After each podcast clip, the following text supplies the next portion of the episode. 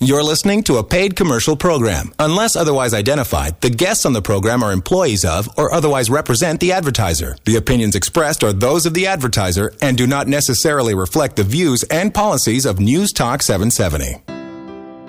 Proposed changes to Canada's Income Tax Act are liable to have a significant impact on many Canadians. If you are a farmer, a rancher, or own a professional corporation, you should know what these proposed changes mean for you. If you have a life plan or a business plan, you're going to want to talk to your financial advisor. If you don't have a plan, Now's the time to develop one. Think about investing 90 minutes in your financial future on Thursday evening, October 26th at the next MacMillan Estate Planning Seminar. Call the office to register weekdays during business hours at 403 266 6464 or register online anytime at macmillanestate.com. Check out a number of blogs related to taxation issues on the MacMillanEstate.com website and listen to recent editions of The Strong Room to catch up on details and features you may have missed. Let's take up the question of real estate. Whether it's held outright by a citizen or held within a private Canadian corporation as an asset, there are tax implications that always need to be taken into account. Assets like real estate may be affected by proposed changes to the Income Tax Act. Again, you need to account for this in your planning. Here again is Norman Ewing. This is something we've seen a lot in the news recently with the run ups on the markets in uh, Vancouver and, of course, uh, moving over into Toronto. Things haven't been quite as strong over the last couple years here in Calgary, but if you look at long term, people that have held property um, for a number of years, uh, there's an issue of uh, appreciation and value of, of those properties. And, and what we uh, don't always look at in that uh, equation is, is what are the potential taxes on that? what are the potential reporting requirements on that uh, because you know, taxes are generally an issue with any um, asset that goes up in value, be it cars, stocks, and of course, real estate. Uh, and this is relevant to uh, most Canadians because of the level of home ownership we see here in Canada. Uh, you know, for the last number of years, uh, we've we've seen that uh, number between uh, about 65 and 70 percent. I think we're hovering right around 66 percent right now. and so, you know, most Canadians are are going to own a home. they'll probably sell that home and and, and purchase a, a, another home, and and of course, what are the uh, the tax implications of that? Okay, let's start with principal residence exemption because this is the baseline, I think, for a lot of activity that people need to be concerned about with respect to the ownership of property. The principal residence exemption is uh, you know an opportunity in our tax law to um, have uh, you know an asset appreciate in value uh, without paying taxes on that. It's not held uh, for um, uh, flipping. they they hold it on a more long term basis. It's a, it's a capital asset, uh, and so there's potential for for capital gains on that uh, when it goes up in value. Uh, now, of course, if you've dealt with capital gains in the past, uh, whether it be on property or stocks or things like that, uh, you'll realize that there's only a 50% inclusion in income, not the not the entire gain is taxed. But you know, if if the property's gone up hundreds of thousands of dollars, we're still looking at significant taxes there. If it's your principal residence, if it's a personal use use. Uh, you know, it's not a rental or anything like that. It's it's primarily inhabited uh, by uh, um, you know you, your spouse, your family, something like that. Um, then uh, you know, in most of these cases, we're looking at uh, the principal residence exemption, making it so that there's no tax on that. you know, it can go up in value. There's no taxes paid on that, and and this is a great opportunity for people because you know if you're investing in you know stocks and other things, you know there's there's generally taxes on that. Um, whereas, uh, you know, if, if you've uh, um, bought smartly on the real estate side and, and things have gone up in value, um, you can keep a lot of that profit. Now, what a lot of people, uh, you know, don't don't realize is uh, there's been some changes in this area. So, back in the fall of 2016, the government changed the rules on this. Uh, in the past, uh, you know, unless there was a, a partial um, principal residence exemption that uh, a person was claiming, um, if if you were really looking at the at, at the full um, exemption, you didn't have to report anything. Uh, and and so I, I, think a lot of people got in the habit that if this was your your primary home This is what you lived in. There was no revenue or, or commercial, um, you know, benefit from that. They didn't have to worry about the taxes because there there was generally no reporting on that. Uh, and so you know you'd, you'd sell your home, you'd uh, you know move up to a, a nicer home and uh, live in that for a while, and, and and and the tax issue never really came up.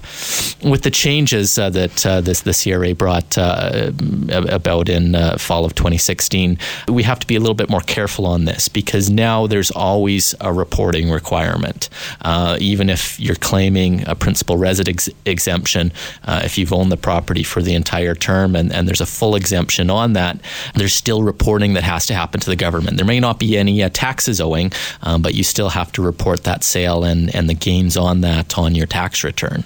Uh, and so this is, is going to be uh, you know a bit of a shift for people to realize that, and uh, you know accountants are going to be bringing that to, people's attention. But uh, you know maybe if they're they're doing their own taxes or, or maybe aren't aware of this, uh, uh it could skate under uh, their radar for a little bit. And you know that's not something that uh, we certainly want people to be in a position with, because of course you know late filing with the CRA incurs penalties. Um, in this case, I think the penalties are about $100 a month, capping out at about $8,000 in total. I want to ask about GST on non principal um, residence exemptions because if you own your own home and you sell that, as I understand it, you don't pay GST on the sale. But if you have uh, other property that is not considered your principal residence, when you sell that, is GST a factor? Yeah, G- GST uh, generally isn't a factor on uh, you know people's uh, you know regular homes, especially if it's a used home. Uh, you know, you may have lived in it for a while. Um, you're selling it to another individual. Um, there's no GST on that. Uh, GST generally comes about uh, when you're purchasing a new home. Often you're buying that from a corporation. You're buying that from a builder, and so on on new homes there's there's taxes on that. you know, of course, GST is is also an issue if um, you know know it's a, it's a it's a commercial property uh, or uh, uh, you know maybe it's a uh, you know long term rental owned by a corporation or something like that. All right. Let's talk about uh, the complexities that come from the ownership of multiple properties. Yeah, so we, we you know we chatted about the the, the change in the reporting. Uh, you know, people certainly have to be aware of that. Um, but uh, you know, uh, planning is necessary in this area for people that uh, perhaps have multiple properties. Um, so you know, if you just have one property, there might not be much of an issue as far as um, uh, you know tax planning opportunities. You certainly have to be aware of the reporting side. but when you start getting into multiple properties properties, it can get more fun there. Uh, because you know part of this uh, principal residence exemption uh, is is the fact that uh, you know there's only a principal residence ex- exemption um, for uh, a couple. You can only claim it on one property, even if if, if there's the two of you and, and you own multiple properties. Um, so, say you own uh, you know a property here uh, in Calgary, and as is common, uh, people have recreational properties elsewhere. Um, then uh, you could be in an issue uh, where you're looking at you know which property are we going to use this exemption on? We can only use it on one. Um, so we have to look at you know ownership times and and and, and, appreciation and value um, to pick and choose and see where it's most effective to use that because you'll probably be paying proper uh, you'll probably be paying uh, income taxes on one of those properties. Do you find clients who who have property in different jurisdictions who will pick the principal residence in the most tax friendly jurisdiction and declare that as their principal residence and then you know treat the others as recreational properties because I think uh, for a while at least until 2015 that was one of the things about Alberta that there were a lot of people that didn't necessarily live here but they declared their principal residence here because it was relatively speaking a tax friendly environment. Yeah, Alberta, you know, really had that advantage in the past, uh, primarily because our, our tax rates were uh, were lower um, relative to uh, other provinces, and so people wanted to be uh, residents for tax purposes of Alberta, um, so that uh, they were taking advantage of those lower rates. Um, here in Alberta, we've we've kind of been hit over the last couple of years. Uh, provincial um, side of, of income taxes has increased it as as well as the federal side, um, and so we're not seeing as big of a, a Alberta advantage compared to other provinces.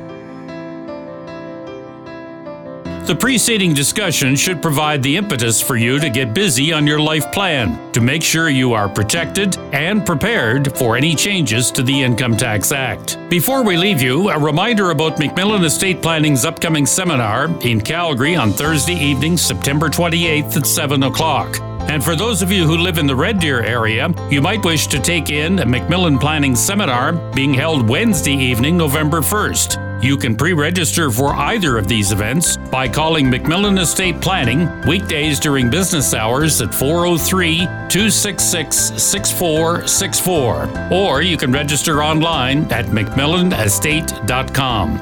I'm Peter Watts. Thanks for joining us on The Strong Room on Newstalk 770.